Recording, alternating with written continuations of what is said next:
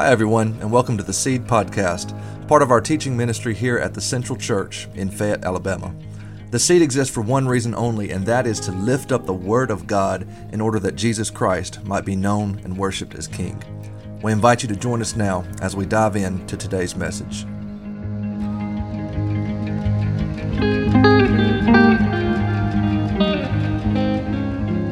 If you would, you could be turning in your Bibles to Matthew chapter 4, verses 18 through 20, and that's where we'll get started. Uh, first thing I'd like to say is the old saying goes, the third time's a charm. This is my second trip. So uh, this is my second time behind here, so I don't know how good this will be, but uh, we're going to make a run at it. Uh, another thing that I want to mention as we get started is um, this past Wednesday night, um, we had Mark Brown was a speaker. Uh, he had a very awesome lesson, and I took a lot of things away from it, but the first thing that kind of ties to my lesson today is he, he made a comment. He's obviously in the world we live in today, the devil's everywhere, and the devil wants us in hell. Uh, but if we have Jesus, as Mark said, we've got that part handled. We've got the, the key to heaven. But then Jesus wants us to get everybody else and to keep everybody else from going where the devil wants us to go. Uh, how do we do that? Um, I think that's how we're going to go today, and that's where our, our um, our lesson is going to come from. In Matthew 4, chapter 18, uh, we start here with um, Jesus had just uh, had been tempted by the devil throughout the wilderness. Uh, he finally ran him off and told him to get out of here, and uh, was successful with that. He found out that John had been put in prison, and he moved to Galilee. And uh, this is when his ministry began. Was uh, right around this time. And so, the title of in my Bible says the four fishermen were called as disciples chapter 18 says, As Jesus, walking by the Sea of Galilee, saw two brothers, Simon called Peter, and Andrew, casting a net into the sea, for they were fishermen. Then he said to him, said to them, Follow me, and I will make you fishers of men. They immediately left their nets and followed him. Let's pray. Father God, I come to you today. I'm asking you to help me to give this message today in a way that's understanding to those that hear it. Lord, thank you for this opportunity. I appreciate the, uh, the gift that you've given me to hopefully be able to, um, to lay this out in a way that uh, those that leave this place today will be able to fish for souls um, in a way that uh, will be, bring more people to you. Again, give me the strength and the, the, uh, the knowledge to do this in a way that's understanding. Thank you for everything, and thank you for Jesus. It's in His name we pray. So, the first time I, I uh, got behind the pulpit, there's a couple things that I have to bring up again. Number one, this is my security blanket. If I leave this, it's over. We're going to shut it down. We'll say a prayer and we'll move on. Because uh, my mind can't keep up with everything that I need to keep up with. Number two, I like to tell a story before I get into my story. The last time I spoke, it was a fake one. Uh, this story is, uh, is real. Um, as you can see, the title of our lesson today is Fishing Simply. Not simply fishing, but fishing simply. Um, I, just asked my mother, who's here today, I, I, said, When did we move into our house? And she said it was sometime around September of 1986. I was nearly four years old at that time. The house that they built on my uh, near my grandparents, uh, behind that house, had a fish pond on it. I was blessed to be able to fish anytime I wanted to. Um, as you'll see in the next slide, if this works. That's not me and Bo uh, or Mac. That is uh, my dad and me. Um, and you can see there's some fish on a stringer right there. I was, I was fortunate enough to have a fish pond I could fish at behind my house anytime I wanted to. And the outfit that they set me up to fish in that pond was this I had a uh, as a lot of people start out fishing, I had a Zebco 33 Classic, which Bo calls now button rod, button a button reel, and then I had a ugly stick rod that was probably five and a half to six feet long. Nowadays, you can buy them up a casting rod that's eight plus feet, but the one I had was probably five and a half, six feet long.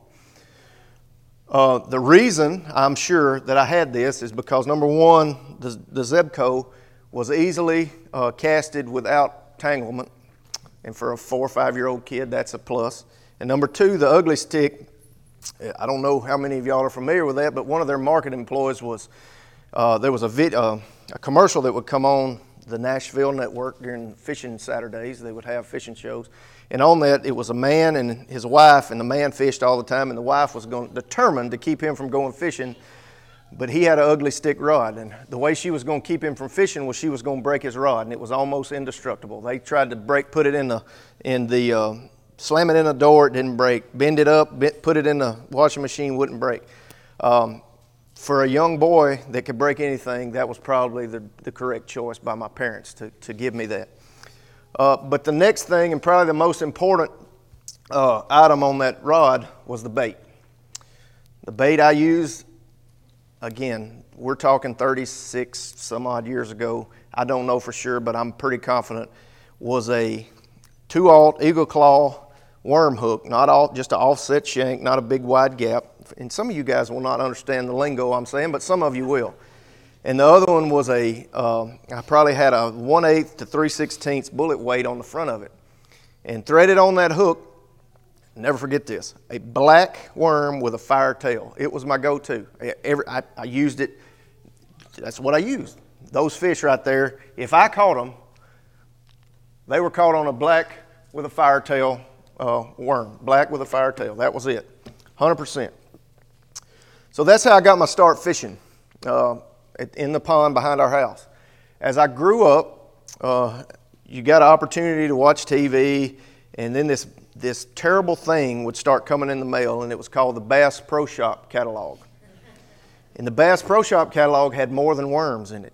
It had baits of all different kinds. It had spinner baits, buzz baits, crank baits, jerk baits, just any kind of bait you could think of was in that Bass Pro Shops book. Well, being the young boy that I was and had mastered the technique of the worm, I was going to go to a bigger and better bait. Some of those baits had hooks that were not protected by the worm, like the, uh, the Texas rig worm that I mentioned earlier. So, uh, at any given point after I was probably 9, 10, 11 years old, and even some before then, you could go down to the pond behind our house and think, why is it Christmas time with baits hanging in the trees all through here where I'd hung and lost them up? But anyway, I had to have those things. I had to have the new and the best and the, the most um, uh, the most modern type bait to catch a fish, I thought. Uh, about the time I was 12, my grandparents purchased a place on the Tom Tombigbee River, and I was uh, spent many days there fishing in the Tom Tombigbee River with my granddaddy and my um, it'd be my cousins or maybe it was just me and him. But we would take time and we'd go out on the river Of course, I had the 50 pound tackle box and about six or eight rods. Mind you, I have two hands, but I would have six or eight rods because I was prepared for anything that was thrown at me. And at times, we were fishing three to a boat. The boat was 16 feet long. That's roughly the probably the length of the front of the um, uh, the stage here. And there was two teenagers and a 60-ish year old man, my granddaddy, Papa, in the front of the boat. The bravest human had to be in the history of the world sitting in a boat with a boy that had treble hooks within feet behind his head. Now, clearly, I didn't hit him in the head, or I would have remembered that. That would have been a core memory in my life because I don't remember hitting him and hanging him with a hook, but I did. Uh, we did fish like that a lot. But Papa, and I didn't notice this at the time, but looking back, um, Papa sat in the front seat, and here he had a button rod with a long, longer pole than an ugly stick, and he had a Texas rig worm. It was red bug. It was red bug or red shad, guaranteed. I, things like that I don't forget. And we would go down the riverbank because at that time I didn't realize that fish lived anywhere else but right off the bank of the, of the, the river. And we would cast up to the river, and I would cast my treble hooks into the trees and didn't ca- and caught the trees a lot. Didn't catch many fish up there, but um, but here Papa was throwing out into the river with just a worm. And we'd be going along through the day, and, and you'd hear him say, There he is. That's just that calm. And the next thing you heard was, and that click was him. He would disengage his rod, and he would let the worm start moving, and then he'd set the hook and we'd catch a fish. Now, that resulted in a lot of hook sets that were down into the fish's uh, throat, but that re- our intent was to catch fish. It wasn't to catch fish and throw fish back. Our intent was to catch fish, fillet fish, and have fish for supper that night. That was our intent when we went fishing with Papa. So losing a worm hook or a worm, not as big of a deal because we were going to eat the fish that we caught. Um, like I say, he's using a worm, and he's using, and I'm eventually I end up throwing a worm because I wanted to catch a fish. Again, thinking back in this story, little Daniel right here threw a worm when he was four. Now he's 14 and he's throwing a worm because he wanted to catch a fish. As I got older, I continued to, to try to master the techniques of all those hundreds of dollars of baits in my tackle box. But every time I went fishing, I always had a rod that had a worm on it. Because when the day got tough and it was difficult for me to catch fish, I would go back to what I was the most confident in, which was a Texas rig worm. Now, it wasn't always the same color and it wasn't always black with a fire tail, but it was a, a Texas rig worm. And it didn't always catch fish, but it was what I was confident in casting. Okay? So it made me be able to get through my time fishing, whatever, wherever I was and whenever I was. And as I was an adult, I never lost the knowledge I had as a child of what it took to catch fish. And it didn't always catch the biggest fish. Now, it did in this next slide, I think. Yeah. That's the biggest fish I've ever caught. I caught it in the, that same pond that I grew up learning how to fish on, if y'all can guess, a Texas rig worm in the pond. So I say that to say some of this, and we're going to get, there's going to get a little bit more biblical in this, but this was just to kick it off. Um, I was taught how to fish with a worm. I learned more about how to fish with other baits, but I never lost that core memory of what, how I was taught to do something. And now that I have children of my own, I started them off with a worm. And we got Mac, this was earlier this summer. Mac caught a fish on a worm, and Bo caught a fish. He's caught several fish. They've all caught several fish this summer on a worm at the same pond I learned how to fish in when I was their age. So, what does this mean? And how does this have anything to do with anything but a big fishing story that I'm bragging about? And that's, that's not my intent of the lesson today. You know, in, in class this morning, for those of y'all that were in there, we talked about the greatest commandment, and that's love. And Jesus wants us to love um, God and to love our neighbor. And the last time I was up here speaking to you all, I, and I'll probably do this every time because I think it's this important, is the, in Matthew 28 where uh, the Great Commission was stated. He, God wants everybody in heaven. He wants all of us there. He wants people that aren't in here in heaven. And He's called us that are going to heaven to load the bus up and bring more people to heaven. All right, I was studying some this weekend or this this past week, finishing everything up, and um, as I, another thing I mentioned in in class this morning is me studying or preparing to do this. What a blessing it has been to me to learn more about the Word of God by studying and staying in it. A lot of times I get I get the world ahead of the Word, and I think we all suffer from that from time to time. But taking time to study the Bible was really a blessing to me. And studying not just the Bible, but some commentaries with the Bible has really helped me understand it more. But think about this the church is the only institution in the world that's really for people that aren't in it right now. We're here to worship God, but God wants the people that aren't in it in here more too now. He wants more of us. He always wants, he, his desire is to have a relationship with Everyone. Everyone. Not just us that are under the roof here. That kind of reminds me of like a boat's live well, or like the stringer of fish started empty before we went fishing. Um, you know, whether we go fishing for bass or whether we go fishing for people, we've got to have a place for them to land. And that's the church. That doesn't necessarily mean this building here. We're the church when we leave the building. Okay, we're still the church when we walk out of the doors today. And we need a place for people that we fish for to land. Whether that's in our car, at the dinner table, in the pews here, we need a place for them to land. You know, Matthew 4, Jesus uses the metaphor of becoming fishers of men, uh, and that's very similar to being fishers for fish. Uh, in doing fishing for fish or fishing for men, it requires some thought and some planning uh, to make the most of our opportunities. You know, but my, my main take home point goes back to the way I was taught to fish, which was simple.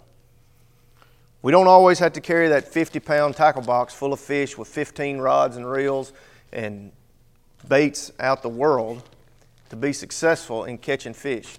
We can catch fish or we can catch people with a simple tactic, whether it be a Texas rig worm or the simple song, Jesus loves me, this I know, for the Bible tells me so. That's the main point. Jesus loves us.